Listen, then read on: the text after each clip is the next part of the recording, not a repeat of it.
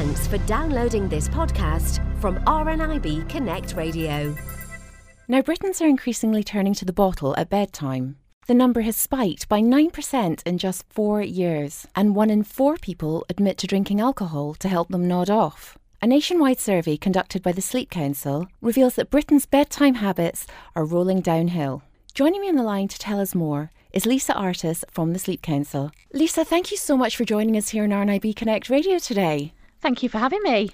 Now, tell us a bit about this research that's been done and, and the state of the U K sleeping habits at the moment. Yes, so this latest research by the Sleep Council suggests to us that we're obviously getting even less sleep now than we did four years ago when we last did this Great British Bedtime Report, that we have seen a spike in the alcohol consumption used as a, as a sleeping aid, and also that there are more and more couples who are sleeping apart as well. It's actually quite a frightening statistic, and, and it's frightening how quickly it's jumped over the last few years because, you know, I know myself, I'm a raving insomniac, I'm dreadful, and if, if the old lady down at number one on my terrace coughs in the middle of the night, then that's me awake uh, for the whole night. It's, it's dreadful, but I have to say, you know, I can identify with the alcohol thing because it's not that I'm an alcoholic or that I rely on drink, but sometimes I do feel on a very rare occasion that it's the only way that I can get a bit of sleep, to get up and maybe have half a glass of wine or something.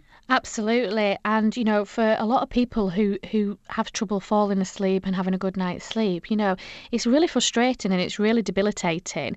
And using something like alcohol is a quick fix for a lot of people because it will get them to sleep initially very quickly. What it does do though is it impacts on your sleep later on in the night.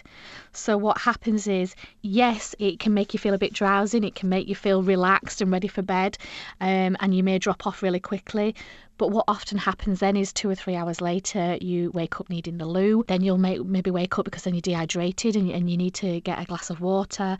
Then you need the loo again, and then you need another glass of water. So what happens is you end up with quite fragmented sleep. And then obviously when you wake up in the morning, you're drowsy um, and groggy. Uh, and then it's almost like a vicious circle because you kind of get through your working day, uh, you're shattered by the end of it, and you just kind of need a, a glass of wine maybe to relax again. So it's kind of like a bit of a vicious circle. It really is, and a bit of a catch twenty-two, because I know that what a lot of people don't realise is that alcohol's a stimulant. Just like, you know, people who go up in the middle of the night and have a cigarette or a cup of tea, all these things are, are stimulants, aren't they? So they they're are not indeed. Good for you. They are indeed, yeah. And I think what's also it's worth noting is that if you have to regularly use something like alcohol as a sleeping aid, what you're doing then is becoming dependent on that as the only way to get you off to sleep at night.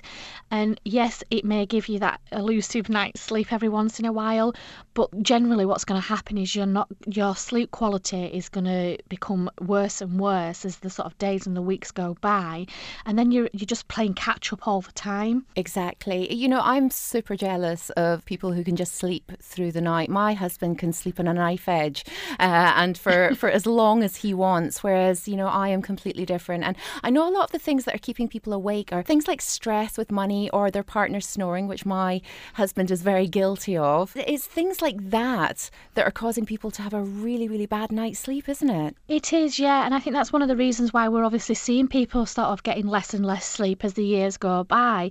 I think, you know, we live in such a fast-paced world, don't we? You know, everything we do is at one hundred mile an hour. We try to cram so much in our day so that we're not relaxing before bed. But on the other hand as well, you know, we're also very stressed and worried about everything, whether it's finances or health or family or, you know, as a mum, you're trying to juggle work and, and, and your children and everything like that. And what happens is all that impacts on your sleep because by the time you get into bed, you're so so stressed out, your brain's sort of in overdrive, and people are not making the time to wind down properly before bed. And that's probably one of our key bits of advice is people making sure that they spend at least an hour really relaxing, making sure they've got a bit of me time. Um, and by that, we don't mean, obviously, like having having a glass of wine or using your smartphone. We're sort of talking about things like having a warm bath or maybe doing a bit of meditation, listening to some soothing music or even reading a book, which are much more better tools for a conducive and good night's sleep. Well, yes, exactly. You know, it's an interesting point you bring up about the mobile phone, because so many people are so guilty of that. And I'm completely blind, but I know that in the middle of the night, if I get up and I can't sleep, the first thing I turn to is my talking phone and Facebook. Yeah. And I can see comments where I feel, oh gosh, I must reply, or something that's annoyed me, or and that in itself can keep me awake for the rest of the night. So I, I'm my own worst enemy at times. But I do believe that people who earn more money get a better night's sleep. Is is this the secret? Do I need to, you know, do I need to get a better job, job. or go back to university? Get a pay rise. Yeah. Absolutely. And, you know, one of the reasons, you know, we, we I've talked about this quite a bit now, and it's, you know, you'd think that people who earned um, a high salary maybe had a more stressful job, you know, but maybe on the other hand, on the flip side of that is that they feel more financially secure, so they're not worrying about the bills that have got to be paid, or, you know, the holiday that needs paying off and things like that. It's also that maybe they've invested in a better quality bed, so that what they're sleeping on um, is better. And because they may have bigger houses with bigger bedroom sizes, they've been able to buy a super king size bed instead of sleeping in a double. And we know that partner disturbance is, is a common complaint amongst people. So if you're a super king size bed, the chances are you're about three miles from the other person. Well, exactly. Well, I I don't have a super king, I have to say. I've got a king size bed. Yeah, but I'm I'm lucky in that my partner will go to sleep and waken up in the same position, whereas I'm like a starfish. So, yes. But nothing, nothing uh, wakens him up in the middle of the night. So he is extremely lucky, I have to say.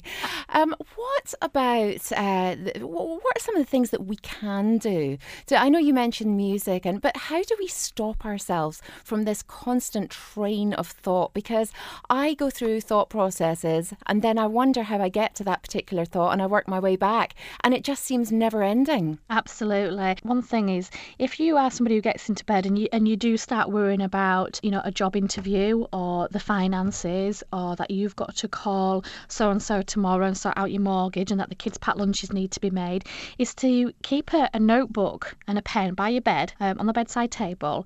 And as all these thoughts pop into your head, write them down. Because what sometimes stresses us out is that we don't want to forget that we've got to do all these things tomorrow. Um, and that kind of plays on your mind. But actually writing it down means, A, it'll still be there in the morning, so you can see it and you won't have forgotten about it. And it's almost like by writing it down, it's kind of freeing you um, of kind of all the sort of problems. So whether it's worries that you're writing down or your to-do list, it's a really good tool uh, for lots of people to, to do.